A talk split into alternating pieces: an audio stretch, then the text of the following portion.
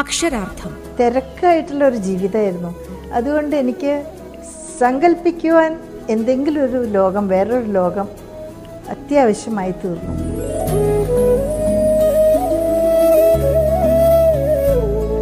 മാധവിക്കുട്ടി മലയാളത്തിന്റെ നീലാംബരി.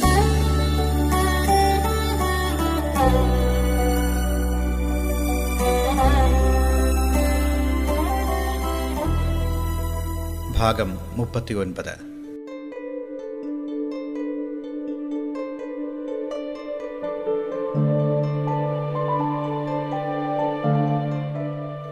പ്രശസ്ത കവി സച്ചിദാനന്ദൻ വിവർത്തനം ചെയ്ത ഏതാനും കവിതകളിലൂടെ നമുക്കൊന്ന് കടന്നു ചെല്ലാം.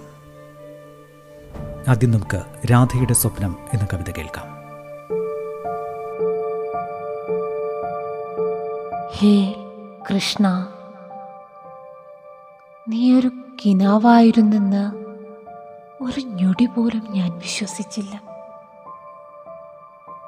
നിന്റെ ആലിംഗനത്തിൽ അമർന്നു നിൽക്കുമ്പോൾ ഋതുക്കൾ മാറുന്നതും ഇലകൾ പൊഴിയുന്നതും മൂടൽമഞ്ഞുയരുന്നതും ഞാൻ എങ്ങനെ ശ്രദ്ധിക്കാനാണ്? എന്റെ ഉള്ളിൽ വസന്തമായിരുന്നു. മരണമില്ലാത്ത പ്രണയവും നീ പ്രവേശിച്ചപ്പോൾ ഞാൻ നിന്റെ വീടായി. കല്ലായി കഴിയാൻ ശപിക്കപ്പെട്ടവൾ. ആ നിമിഷം വരെ എന്റെ ലോകത്തിൽ സംഗീതമില്ലായിരുന്നു. ഞാൻ പതുക്കെ വാർദ്ധക്യത്തിലേക്ക് നീങ്ങുകയായിരുന്നു. സൃഷ്ടിയുടെ കാരണം തേടി ഞാൻ പാവം രാധ. എങ്ങനെ വിശ്വസിക്കാനാണ്? നീ വെറുമൊരു സ്വപ്നമായിരുന്നെന്ന്. സ്വർഗവും മറ്റൊരു സ്വപ്നം മാത്രമാകാനുള്ളതായിരുന്നു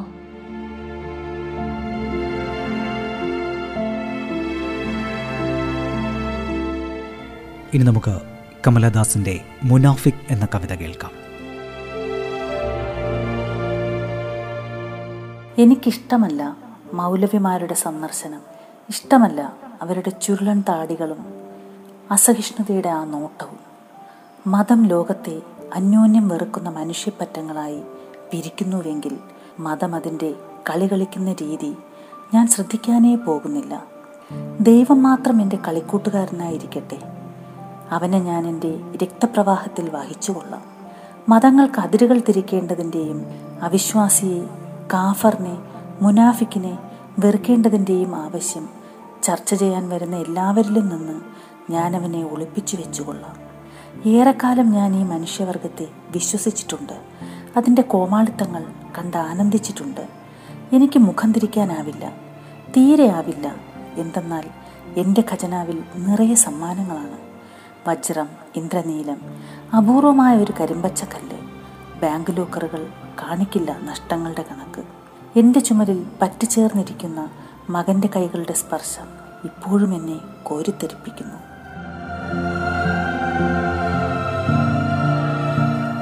കമലദാസിന്റെ മറ്റൊരു കവിത കൂടി കാവിക്കാർ എന്നാണ് കവിതയുടെ പേര്. ഇന്നലെ ഒരു കാവിക്കാരൻ അഴകുമാഞ്ഞൊരു സ്ത്രീക്കൊപ്പം എന്നെ കാണാൻ വന്നു. ഇപ്പോൾ തീരുമാനിക്കണം. അന്ത്യം അടുത്തു വരുന്നു. അയാൾ ചീറി. നിന്നെ ഏറ്റവും നല്ല ഹിന്ദു പാരമ്പര്യപ്രകാരം ചിതയിൽ വെക്കണമോ? അതോ മുസ്ലിമായി പള്ളിയിലേക്ക് വലിച്ചു കൊണ്ടുപോയി കുഴിച്ചിടണമോ? ഒടുക്കത്തെ വിൽപ്പത്രമെഴുതും പോലെ പ്രധാനമാണത്. നിന്റെ സ്വത്തെല്ലാം അവകാശികൾക്ക് എഴുതി വെക്കും പോലെ. ഈ ശരീരത്തെ സ്വത്തായിട്ടൊന്നും ഞാൻ കരുതുന്നില്ല.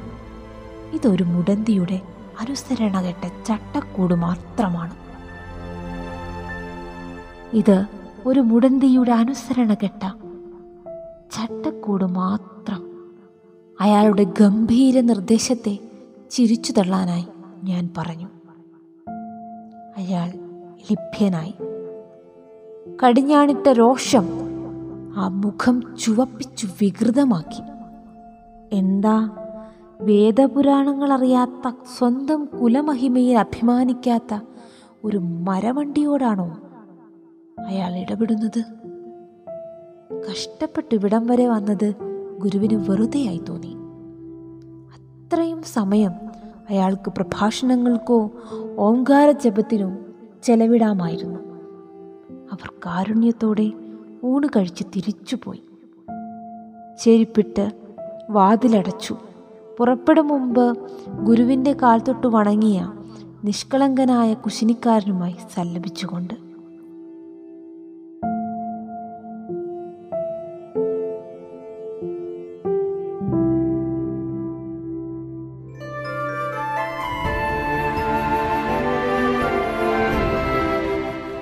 മാധവിക്കുട്ടിയുടെ സാഹിത്യ സഭര്യകൾക്കിടയിൽ ഒട്ടേറെ അവാർഡുകളാണ് അവർ തേടിയെത്തിയത്.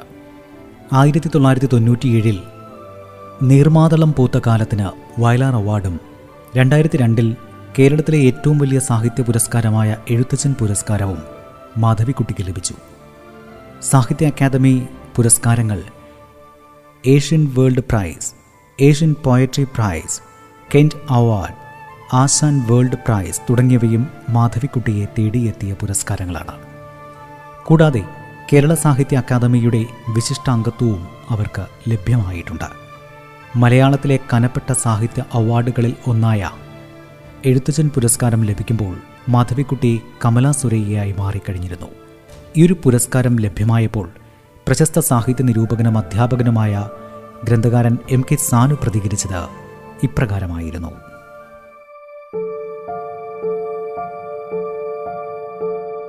എഴുത്തച്ഛൻ പുരസ്കാരം കമലാ സുരയ്ക്ക് എന്ന വാർത്ത കേട്ടപ്പോൾ എനിക്കുണ്ടായ സന്തോഷത്തിന് ആ സന്തോഷം പങ്കുവയ്ക്കുന്നതിനായി ഞാൻ ഉടനെ തന്നെ കമലാ സുരയെ ടെലിഫോണിൽ വിളിക്കാൻ ശ്രമിച്ചു.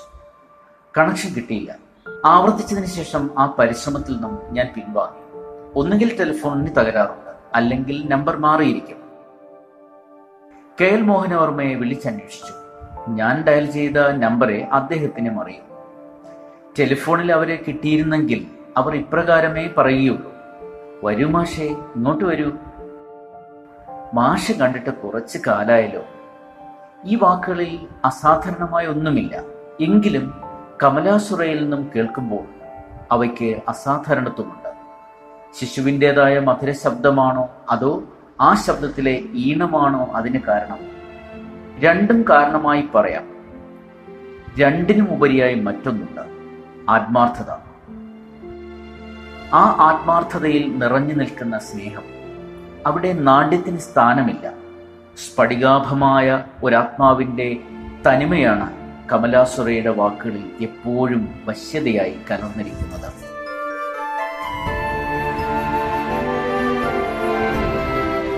കേരളം എന്ന നാടിനെ തന്നെ കെട്ടിപ്പുണരാൻ തോന്നുന്നു.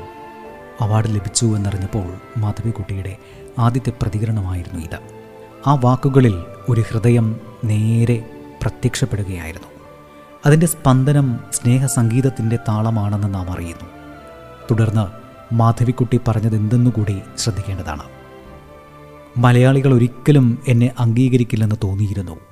അതിൽ പരിഭവം കലർന്നിട്ടില്ലേ എന്ന് ചോദിച്ചാൽ തീർച്ചയായും ഉണ്ട് എന്ന് തന്നെയാണ് ഉത്തരം.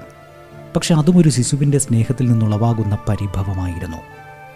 കപട സദാചാരത്തിന്റെ ആവരണം വലിച്ചു ചീന്തി മനുഷ്യപ്രകൃതത്തിന്റെ നഗ്നരൂപം വെളിപ്പെടുത്തുന്നതിൽ അസദൃശ്യമായ കലാവിരുത് കാട്ടിയ കഥാകൃത്താണ് ഇപ്രകാരം പറഞ്ഞതെന്നോർക്കണം. അതോർക്കുമ്പോൾ മനസ്സിലാകും ആ പരിഭവത്തിന്റെ പിന്നിൽ സത്യബോധമുണ്ടെന്ന്.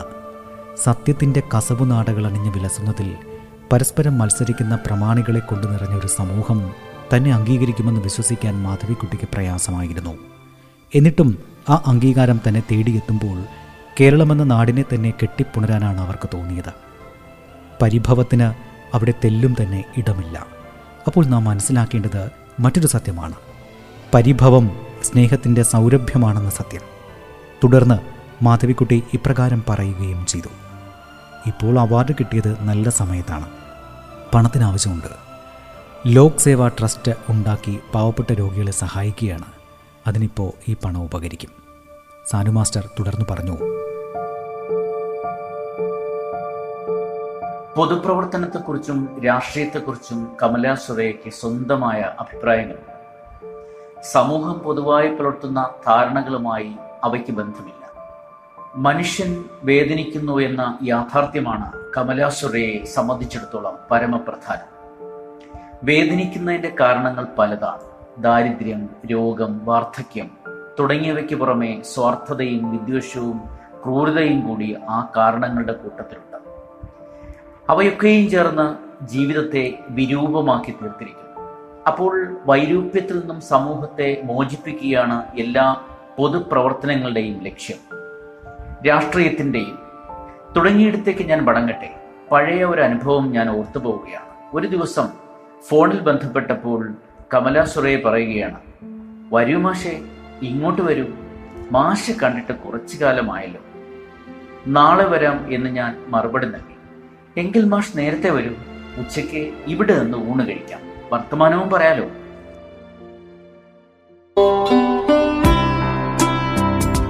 അക്ഷരാർത്ഥം ഇടവേളയ്ക്ക് ശേഷം തുടരും. റേഡിയോ കേരളയിൽ നിങ്ങൾ കേട്ടുകൊണ്ടിരിക്കുന്നത് അക്ഷരാർത്ഥം.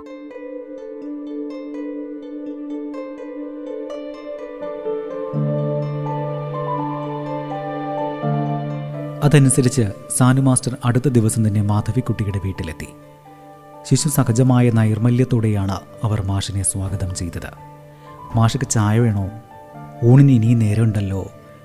സഹോദരിയെപ്പോലെ അവർ സ്നേഹിക്കുന്ന പരിചാരികയോട് ചായ വെക്കുവാൻ പറഞ്ഞിട്ട് മാഷിനോടൊപ്പം വർത്തമാനം പറഞ്ഞിരുന്നു.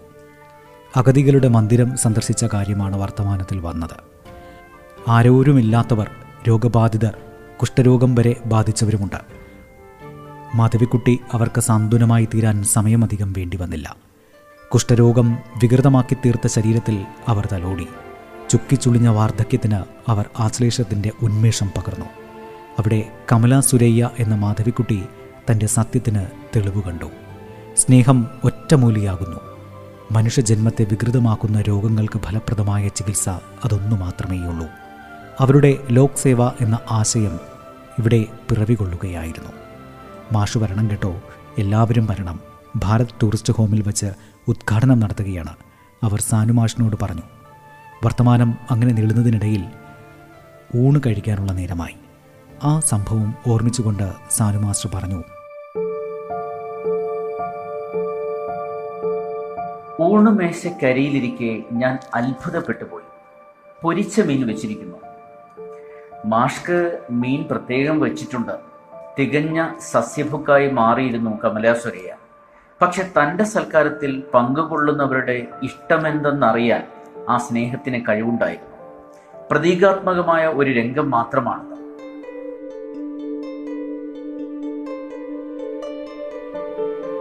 മോചനത്തിന്റെ മന്ത്രം ഒന്നു മാത്രമാണ് സ്നേഹം.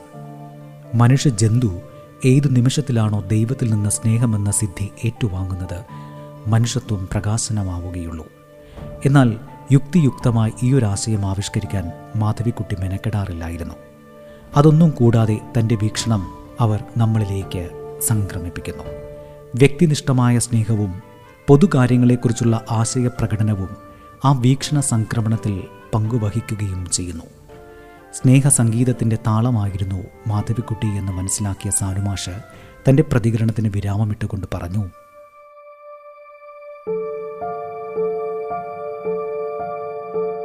കമലാസുരയുടെ സുഹൃത് വലയം വളരെ വിപുലമായിരുന്നു. അതിൽ പ്രായഭേദത്തിന് സ്ഥാനമില്ല. അവിടെ സ്ത്രീ പുരുഷ ഭേദവുമില്ല. അവസ്ഥാഭേദവുമില്ലായിരുന്നു. ആമിയായും അമ്മയായും ചേച്ചിയായും അവർ ഏവർക്കും സ്നേഹത്തിന്റെ മാധുര്യം വിളമ്പുന്നു. അപൂർവ നിമിഷങ്ങളിലാകട്ടെ കമലാസുരയെ സ്വയം തന്നിലേക്ക് ഒതുങ്ങുകയും ഒരു വെളിപാടിലെന്ന പോലെ മറ്റൊരു ലോകത്തെക്കുറിച്ച് സംസാരിക്കുകയും ചെയ്യും അത് സംഗീതത്തിന് തുല്യമായിരുന്നു.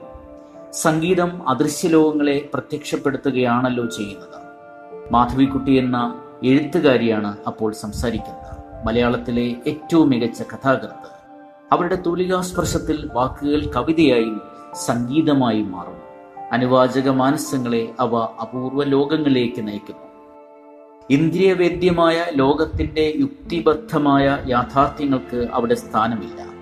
പുണ്യപാപങ്ങളെ വേർതിരിക്കുന്ന അതിർത്തികൾ അവിടെ അപ്രത്യക്ഷമായി മറ്റൊരു ലോകമായി മാറുകയും ചെയ്യും.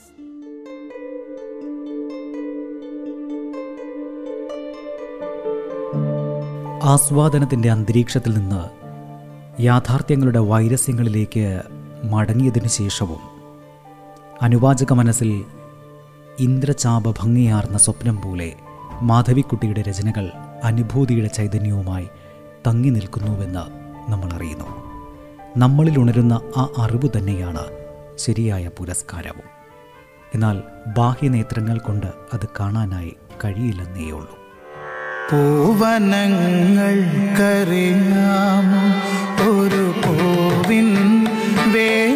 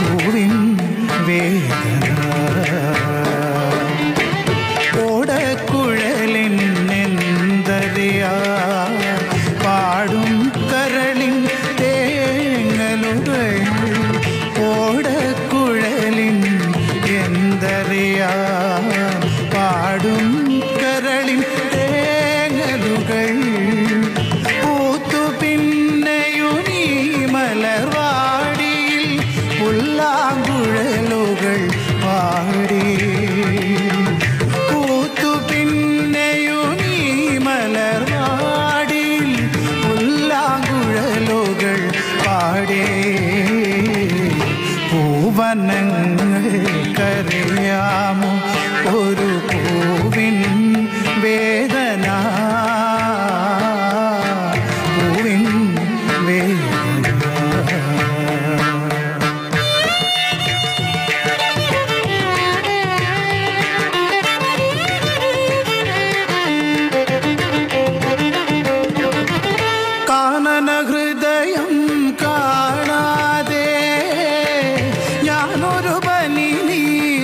నటి నట్టు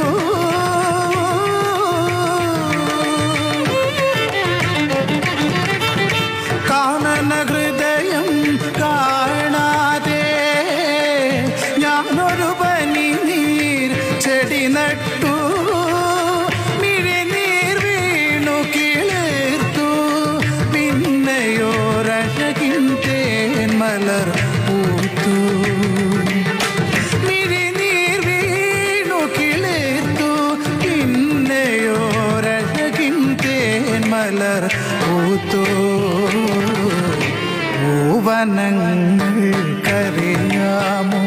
ഒരു പൂവിൻ വേദന.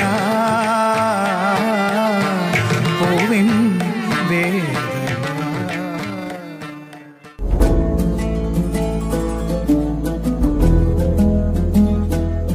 അക്ഷരാർത്ഥം. തിരക്കായിട്ടുള്ള ഒരു ജീവിതമായിരുന്നു. അതുകൊണ്ട് എനിക്ക് സങ്കല്പിക്കുവാൻ എന്തെങ്കിലും ഒരു ലോകം വേറൊരു ലോകം അത്യാവശ്യമായി തീർന്നു.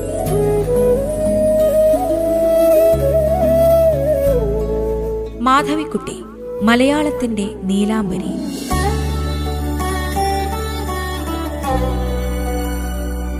രചന പി എൽ വിജയകുമാർ. സർഗാത്മക ശബ്ദം ഗായത്രി സൂര്യ സുരേന്ദ്രൻ മിനി സൈന്ധവം ഹിഷാം അബ്ദുൽ സലാം. ശബ്ദമിശ്രണം അമൽനാഥ് ആർ. ആഖ്യാനം ആവിഷ്കാരം ഉണ്ണി പ്രശാന്ത്.